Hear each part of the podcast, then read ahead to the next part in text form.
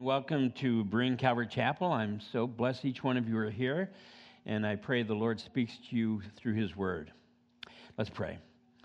Father, we come before you in Jesus' name, and how thankful we are for who, for who you are, the Savior of the universe. You created all things, and in you all things consist or exist.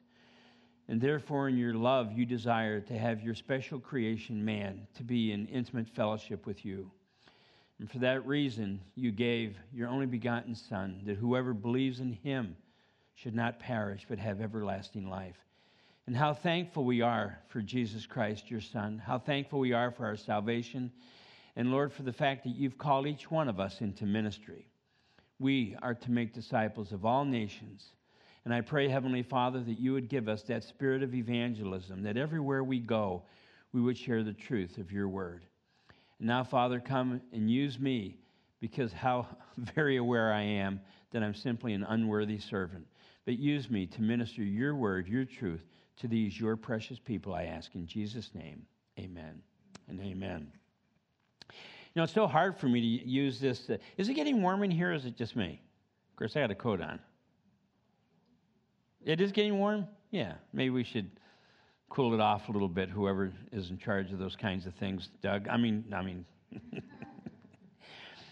um, there's, there's a women's sign up sheet on the bulletin board in the back for the women's luncheon, and it's also a, a place where you can choose what meal you want. So, for any of you ladies who uh, would like to go to the women's luncheon, put your name down and also make your choice. And also, this Thursday, the 24th, at the gathering place, which used to be North Syracuse Baptist, uh, New Hope is having their, their uh, presentation. And uh, the MVP for the uh, New England Patriots is going to be the main speaker. And so we encourage each one of you to come and support New Hope Pregnancy Crisis Center. It is uh, such a valuable organization as far as helping you know, young women make right choices. And so I encourage you to come to that as well. Okay, we are in Deuteronomy chapter 2. Yes. Oh, I don't have it up here. Um, 26, Saturday, Shopping Town, 5 to 9. And uh, what it is, it's, it's going to be um, people praying for our nation, gathering together that uh, um, we all recognize everything is happening and how this, you know, people are, are, are going crazy and they need the Lord. And so this is going to be a time that everyone's coming together. And I, I, understand it's going to be in the cars outside in the parking lot, and they're going to have music and, and uh, um, you know, some teachings and, and even some food, right? Yeah, so basically that. So we encourage you. I think there's a flyer on the bulletin board, so you can take a look at it. Okay, Deuteronomy chapter 2. You know, a, a, portion of scripture that you often hear me quoting is this Romans 15 2. For whatever things were written before were written for our learning, that we, through the patience and comfort of the scriptures, might have hope. And so, when it's saying everything that was written in the past was written for our learning, it's not just an encouragement for us to memorize Scripture or certain portions of Scripture, but it's to understand the points that are being made in these portions of Scripture and how they apply to us personally. For instance, one of the things Frank and I try to do in our expositional preaching is we take portions of Scripture, and what we attempt to do is to show you how it applies to your life and what the Lord might be speaking to you. Now, in Deuteronomy chapter 2, starting with verse 16, follow along, please. So it was when all the men of war had finally, I love this, had finally perished. Good thing now. No, had finally perished from among, among the people that the Lord spoke to me, saying, This day you are to cross over at Ar, the boundary of Moab. And when you come near the people of Ammon, do not harass them or meddle with them, for I will not give you any of the land of the people of Ammon as a possession, because I have given it to the descendants of Lot as a possession that was also regarded as a land of giants. Giants formerly dwelt there, but the Ammonites call them Zamzummim. a people of great and, num- uh, great and numerous, as tall as Anakim. But the Lord destroyed them before them and dispossessed them and dwelt in their place. Verse 22 Just as he had done for the descendants of Esau who dwelt in Seir, when he destroyed the Horites from before them. They dispossessed them and dwelt in their place even to this day. And the Avim, who dwelt in villages as far as Gaza, and the Caphtorim, who came from Caphtor, destroyed them and dwelt in their place. Rise, take your journey, and cross over the river Arnon. Look, I have given it into your hand. Into, I have given into your hand Sihon, the Amorite king of Heshbon, and his land. Begin to possess it and, be, and, be, and engage him in battle. Look at verse 25. This day I will begin to put the dread and fear of you upon the nations under the whole heaven, who shall hear the report of you, and shall tremble and be in anguish because of you. Amazing portion of Scripture. It starts off by telling us when all the men of war had perished. We have to understand what this is referring to very early uh, in their journeys, when they crossed over, they sent spies to cross over into the promised land. And remember, we talked about it last week. It was really one of their first signs of unbelief because Moses said, Go in and possess the land. That's what God had shown Moses. You just go in and possess the land. But the people said, Well, you know what? Maybe we should send spies in first. And they were really being deceptive because they were saying, To see how strategically we could enter in. And really, what they wanted to find out is are we strong enough to take the land? And that was a sign of unbelief because God had already told them, I'm giving you the land. And if God be for us, who can be against us? And so these spies came in, and we all know this account. They came back and they reported to Moses and all the leaders of Israel. And two of the spies, Joshua and Caleb, said, Hey, the Lord's given us the land. Let's go in and take it. But then the other 10 spies said, Well, the land is flowing with milk and honey, and look at, we've even brought back some of its fruit. So they were testifying that the land was exactly like God told Moses, but yet they were saying, But, but, they said, and that's the problem that we all run into every time we add a but to whatever we're saying, means that we really don't want to do it. But they said, the land has giants in them. We look like grasshoppers in our own sight. And so they discouraged the people from wanting to go in. So, in, in a sense, the rest of Israel said, I'm not going in to fight against those giants. And so all the fighting men, in other words, those that at that time the report came back that were 20 years of age and older, those, those were considered the fighting men, God said, You're not going to go in because of your unbelief, but your children will go in and possess the land. And that's where we are at this time when it says, Finally, it's interesting that it says that, that all the men of fighting age had died. In other words, finally the time had come for them to pass over. That God's judgment on these, fight, uh, on these fighting men was complete, and now you need to go in and possess the land. Now, one of the things that we I, I like to emphasize anyway is that there's nothing that indicates that all these fighting men that died in the wilderness became unbelievers. I mean, I don't know for sure, but it doesn't indicate that they became unbelievers. I think what it's, what it's referring to is the fact that they, in their fear, were not able to complete what God had told them to do. And we have to realize that sometimes fear can be one of our greatest enemies. Maybe the Lord is saying, I want you to do this. I want you to do that. In a sense, go possess the land. And yet we start thinking, well, I, I, don't know if I can do this. I don't know if I can do that. You know, look at, there's all kinds of giants there. Look at, in other words, obstacles, all kinds of difficulties. I don't know if I can do that. Here's the point if God told you to do it, you will do it, you'll have the victory. And so we don't want to be like the children of Israel who doubted God. If God told us to do something, we need to do it, knowing that He's going to be with us.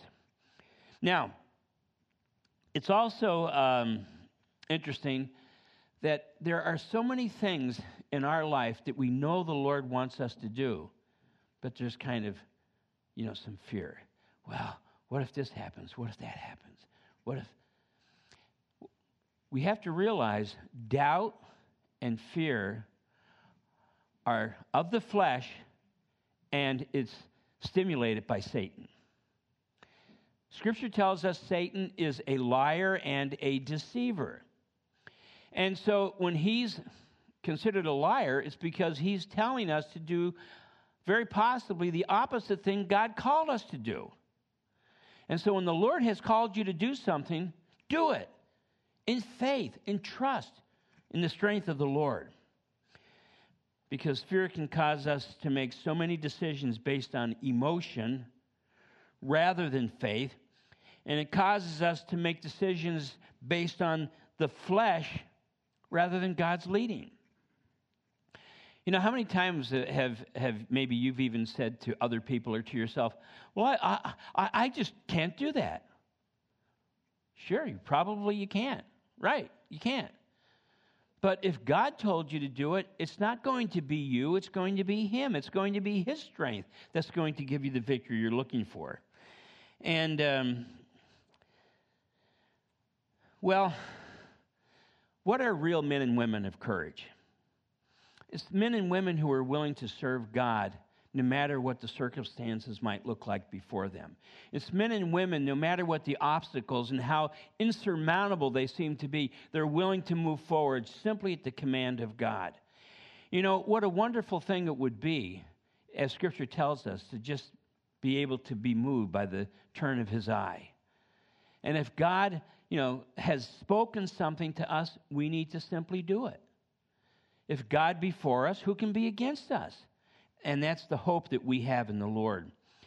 And uh, so, this is the one thing that gives men real courage trusting God and knowing that our life is not our own and life is not about this life. Did you know that life isn't about this life? It's about the life to come. Everybody lives this life as if this is it. Well, I got to gather this together. I got to gather that together. I got to go here. I got to go there. I got to do everything I can. And it's not about this life. This life is empty and will give you nothing. The highest suicide rate is among the most successful people. You know, some people look at movie stars and you see them on all the scandal sheets that are all over the grocery stores and all over the place and all over the internet. And, and people look at movie stars and say, Oh, I, I wish I could be like them. I don't. Look at how miserable they are. They're in and out of this institution, in and out of that institution. They've been married 146,000 times, you know, and they don't even know who's who. And I mean, it's who wants to live that kind of life? So we have to understand life is not about this life, but about the life to come. And when we understand it's about the life to come, all fear is removed. Because very honestly, very honestly, okay, what is the thing that most people fear the most? Tell me. Death. As a believer, there is no death.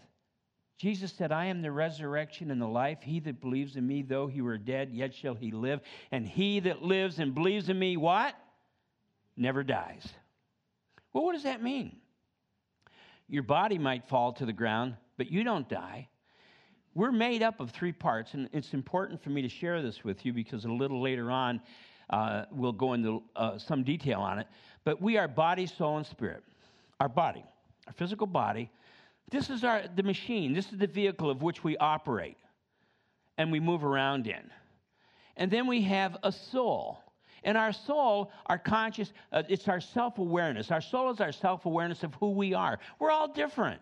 Thankfully, I'm glad we're not all the same. You know, you know, hi, hi, bye, bye. You know, I'm glad we're all all different.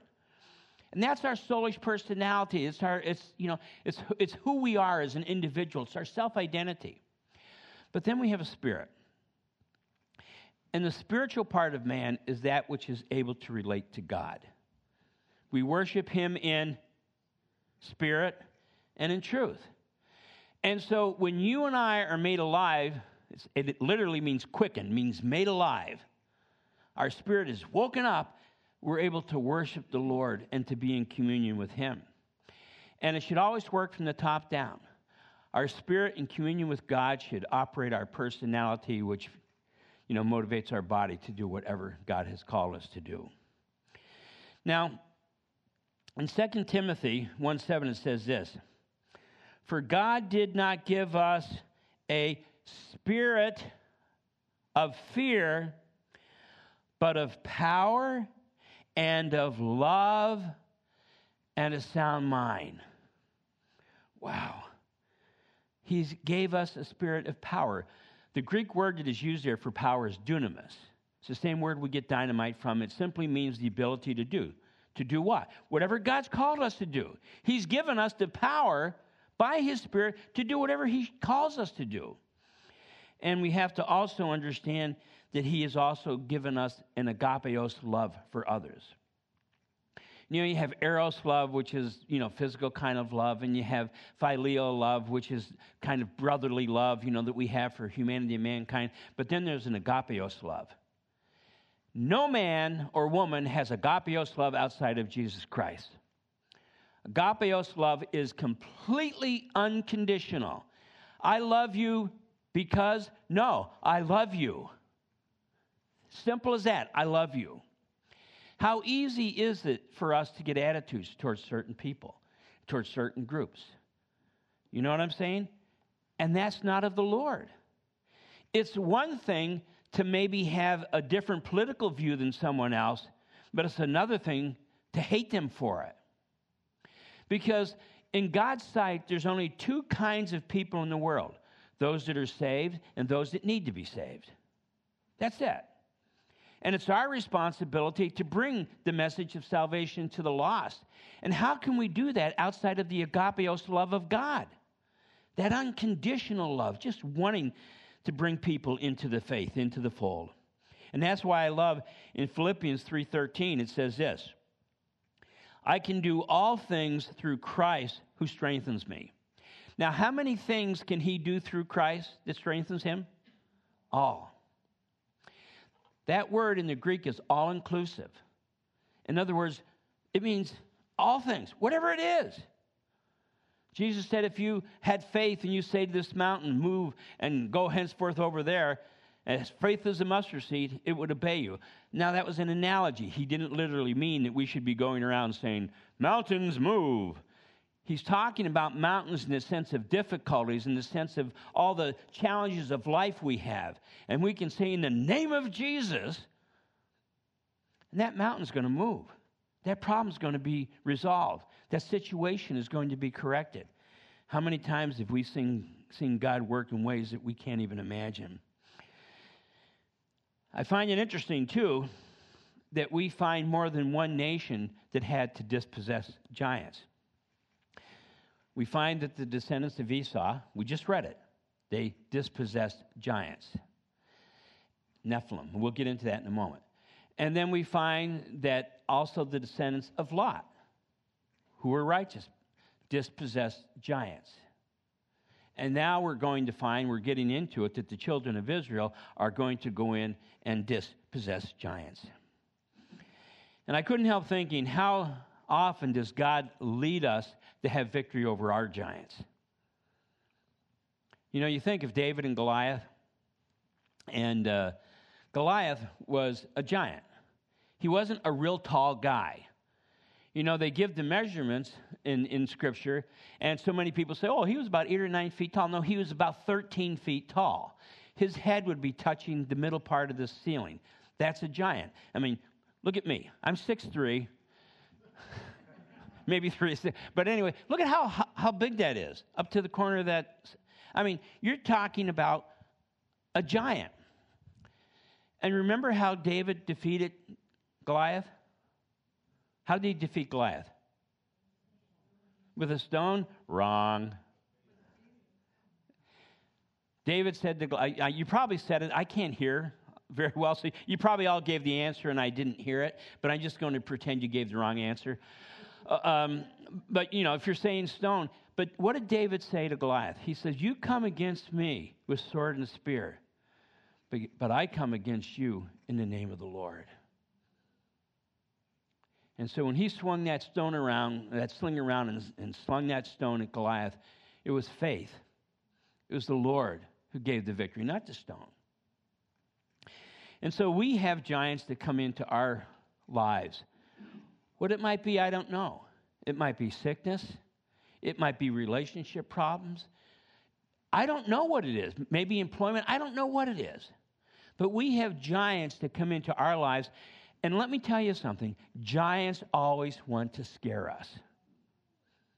Giants always want to scare us. But we can't be frightened by giants because we have the Lord. And we can come against our giants in the name of the Lord, and we can have the victory. It's so amazing if we just recognize the pro- promises of God. And we're going to find as we continue on, when Israel was entering into the land, they ran into a lot of giants. And guess what? They just simply defeated them because of the strength of the Lord. And you know, one of the things I, I wrote here a little note sometimes in life, it's not a matter of killing a giant, it's a matter of overcoming it. Because let's say a giant in your life is your boss. You don't go in with a swinging stone. That wouldn't be good. But let's say a giant in your life is your boss who really just seems to give you a hard time. In Jesus Christ, you can have the victory in having a calm attitude towards them, in having a loving attitude towards them. You know what I'm saying? So we have to understand what God wants to give us. Now, these giants that are talked about here were the sons of the Nephilim. And we're going to look at Scripture. I don't want you to think this is just something I made up or this is one of those conspiracy theories. You know, turn to my channel. And I, am going to sh- show you what's in Scripture. So turn with me to Genesis chapter 6 and go to verse 1. And remember, the word that is giant for giant that is used here, and I'll give you the definitions in a moment, but the word for giant here isn't just talking about a tall guy. You know, like we see people today, we see basketball players that are, you know, seven foot whatever, and we say, well, they're a giant. No, they're not a giant. A real giant could take the, you know, our seven foot eight or whatever it is basketball player and pick them up by the head. They're, they're, these were real giants. Genesis 6, starting with verse 1. I'm going to read verses 1 and 2 first. Now it came to pass when man began to multiply on the face of the earth, this is after the God after the creation, and, and remember they were driven out of the garden because of the fall. And daughters were born to them, women born to these men, that the sons of God saw the daughters of men, and they were beautiful, and they took wives for themselves among all whom they choose, chose. Now, it's actually not a good word. They said they took wives.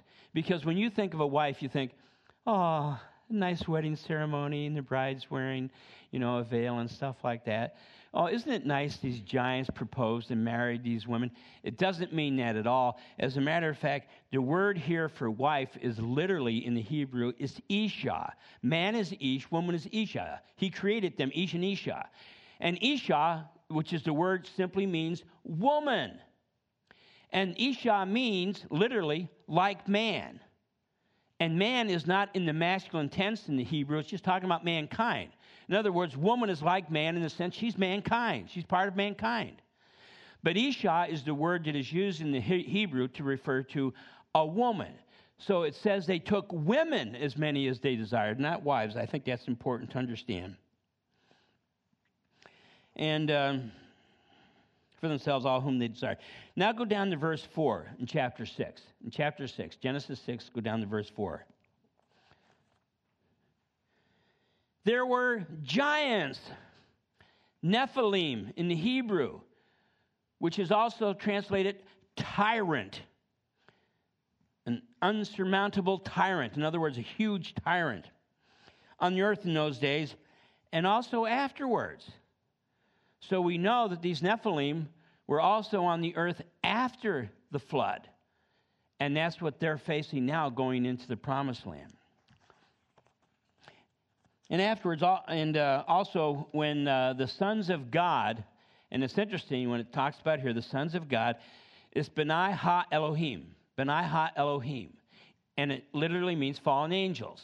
Fallen angels came into the daughters of men, and they bore children of them. Those were the mighty men who were of old, men of renown.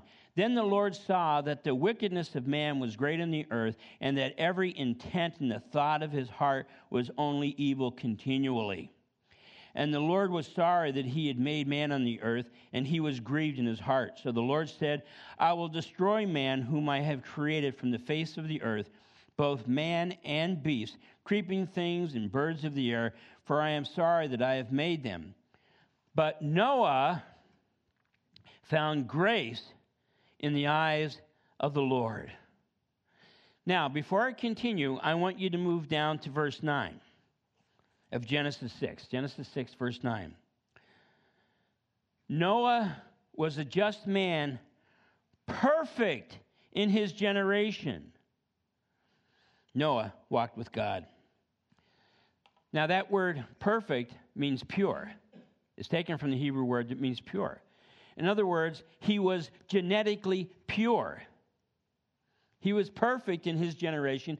He had no impurities genetically that had come in to him, probably through these uh, relationships we're talking about with fallen, with fallen angels. And uh, so we have to realize that Satan was at work corrupting the gene pool of man from the beginning. Why? Because what did God promise from the very beginning of Genesis after the fall of man? What did God promise? A Savior would come, the Messiah would come, and the Messiah would be born of man.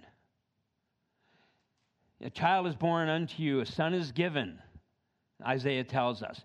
So the Messiah would be born of men, of man. Therefore, what Satan wanted to do was corrupt the gene pool so that the Messiah couldn't come. Satan always wants to destroy the works of God and the Word of God in order to prove himself right, and it just is not ever going to happen. Satan wanted to destroy Israel. How many times are we going to read in the Old Testament that an attempt was made to destroy all of Israel because Satan was trying to present the, prevent the Messiah from coming through the line of Judah, son of David? And so we have to realize that this is what's going on. Satan wanted to corrupt the gene pool so that no Messiah could be born. And, um, but God keeps his promises. And uh, even when the children of promise don't do everything he told them to do, but God keeps his promise. And God has promised not only that the Messiah would come for our salvation, that you and I might be born again of the Spirit, but the Messiah has come that you and I also might be renewed to God. One day we'll all be with the Lord, either at death or the rapture. And read 1 Corinthians 15. You should read it every week. You know, this corruptible is going to put on incorruptible. This mortal is going to put on immortality. This imperfection is going to put on perfection.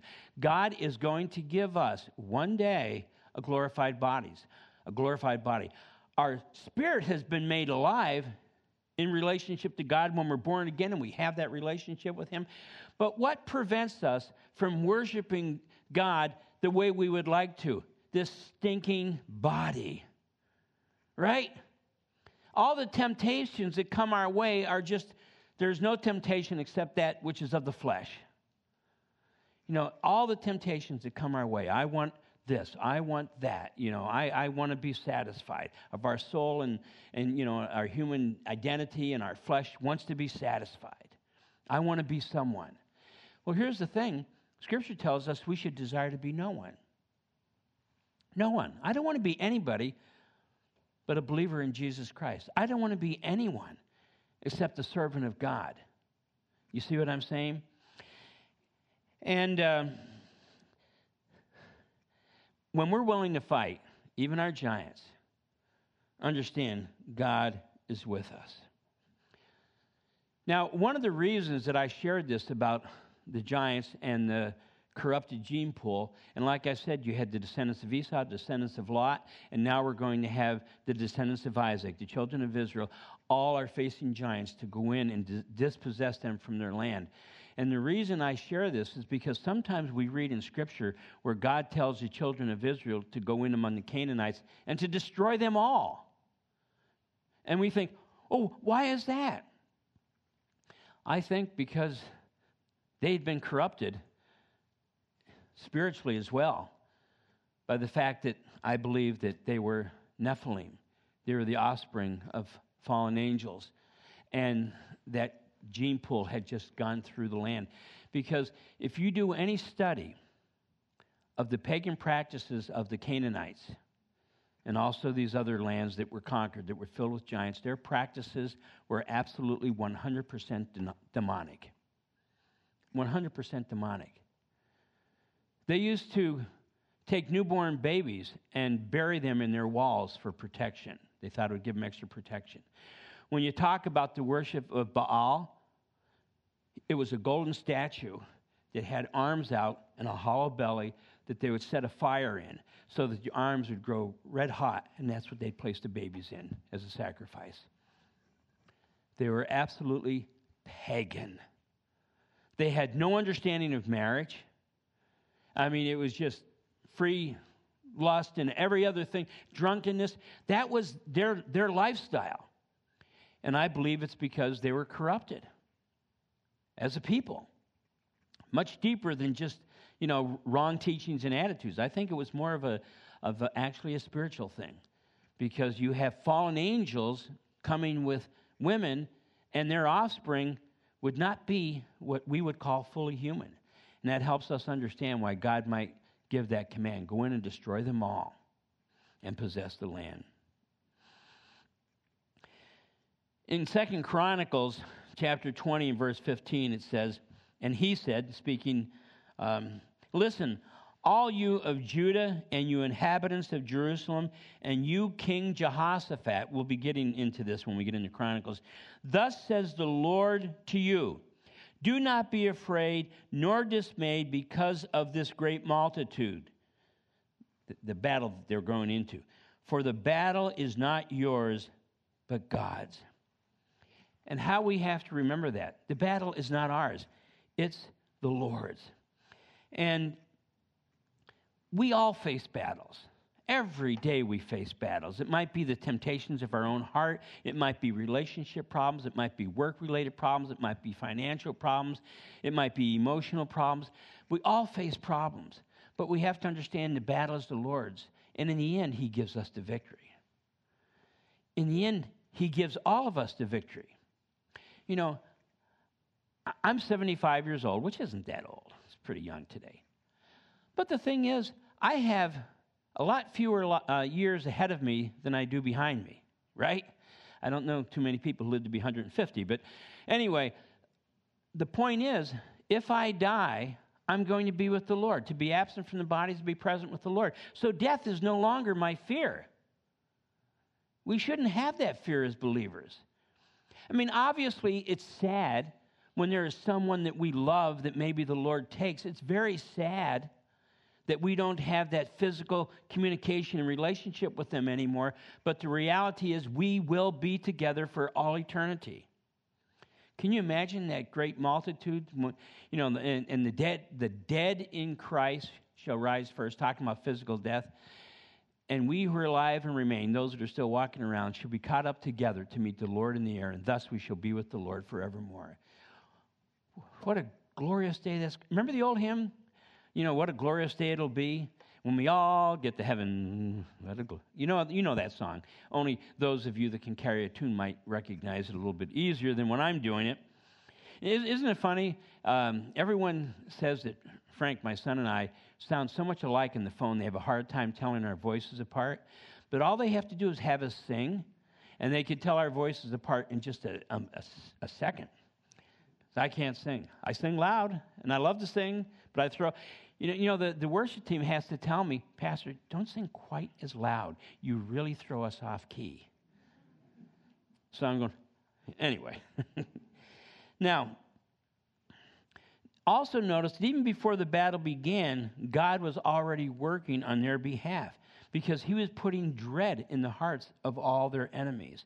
In the same way, if the Lord calls us, you and I, to do something, he's already working in our behalf. If the Lord's called you to do something, you're thinking, I don't know how that can be done. Of course you don't, because you don't know how it can be done.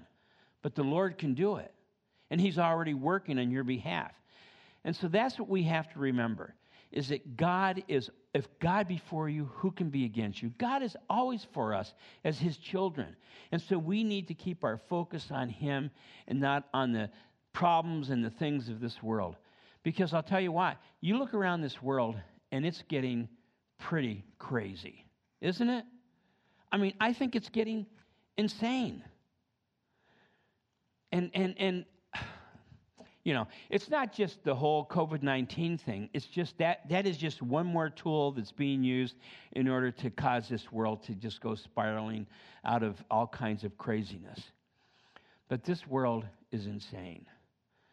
And the only hope for anyone in this, in this world is Jesus Christ. And there's no one exempt from that hope.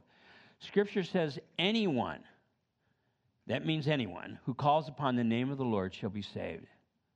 Anyone. And that's why I always encourage people if you come in here and you're not really born again, you know, maybe a lot of you are, most of you are, I hope. no, most of you are. But there are some that might come in here visiting and they, they really don't know Jesus. It's not a complicated thing. God, forgive me a sinner. I want you to come in and take over my heart and my life. And He will. Well, that sounds too simple. If it was any more complicated, we couldn't do it. God came to make it simple. And it's so interesting because when Jesus met with his disciples in the upper room, we're going, going to be sharing communion in a moment. When he met with his disciples in the upper room uh, to share what he called the Lord's table, he made it very clear that his body, his perfect, sinless body, was going to be broken for them.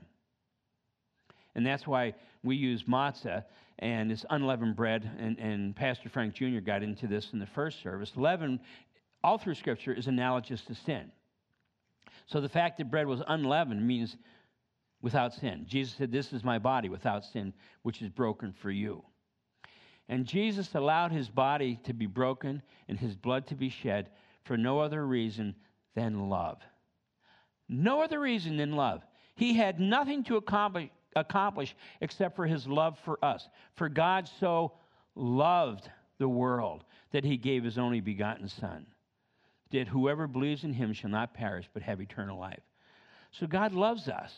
He loves you. He loves me. And so, therefore, when we share communion, it's a reminder. We have in our communion table in remembrance of me. And that's taken from Corinthians. As often as you, you, you know, you, we share this meal, we do it in remembrance of him. What do we remember? That God loved us so much that he came to earth in the flesh and died that we would have relationship with him. That's the love of God in Christ Jesus.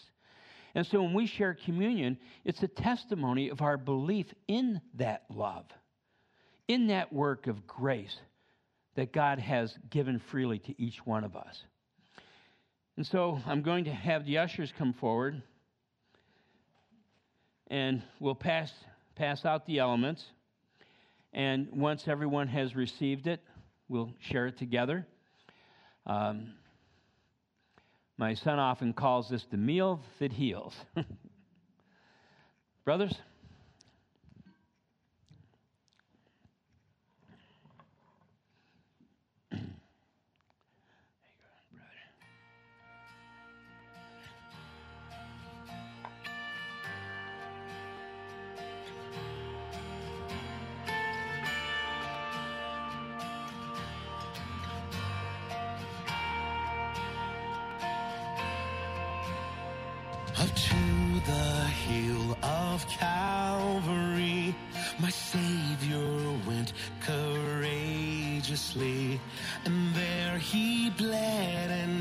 Died for me. Hallelujah for the cross.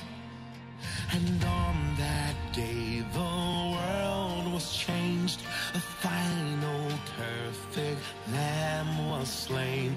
Let earth and heaven now proclaim hallelujah for the cross.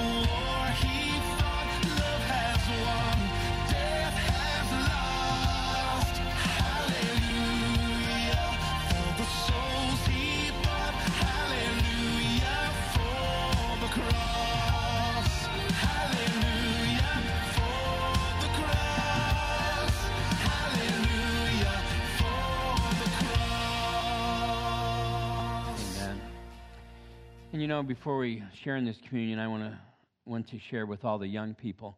Understand, you're not saved because your parents are. If you want to be saved, you have to commit your life to Jesus Christ.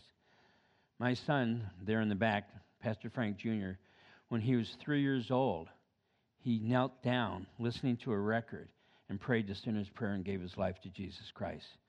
So we have to understand salvation is free. It's a gift of God, but it's something that we have to receive, each one of us individually. Any child that dies before the age of accountability, Scripture makes clear, goes to heaven. He carries the little lambs in his arms, it tells us in Psalms. So understand that. But if you're a child or a young person here, and you're beyond that age of, of you, you know, you understand right and wrong, give your life to Jesus Christ. Commit it to Him. And for those of us, for those of us that are saved, what a promise this is. What a promise this is.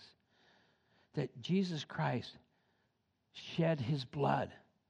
His body was broken on that tree for no other reason than love. There's a song, I don't know how it goes. My, my wife obviously loves music, but and, and it says it was love that held him there. What held Jesus to the cross? It wasn't the nails, it was love. Jesus made the point when he was being tried. He said, Look, he said, if I wanted to, I could call 12 legions of my father's angels. Two angels killed 188,000 Babylonians. Guess what a legion of angels could do? So Jesus died freely on the cross because he knew that only by the shedding of his innocent blood and by the giving of his life could mankind be saved. And so that's why it tells us he so loved the world. And so when we take communion, it's an act of love. It's our love back to him. We love him because he what? First loved us. So this is an act of love, saying, Jesus, I love you. Thank you for everything you've done for me. And so, brothers and sisters, take and eat and drink and be thankful to your God.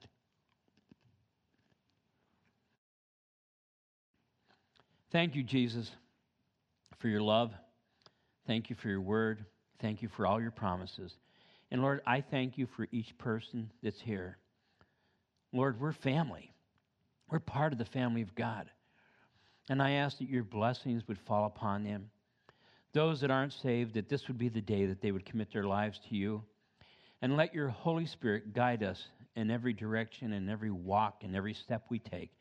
And I pray this in Christ Jesus' name. Amen and amen. And God bless you, my dear friends.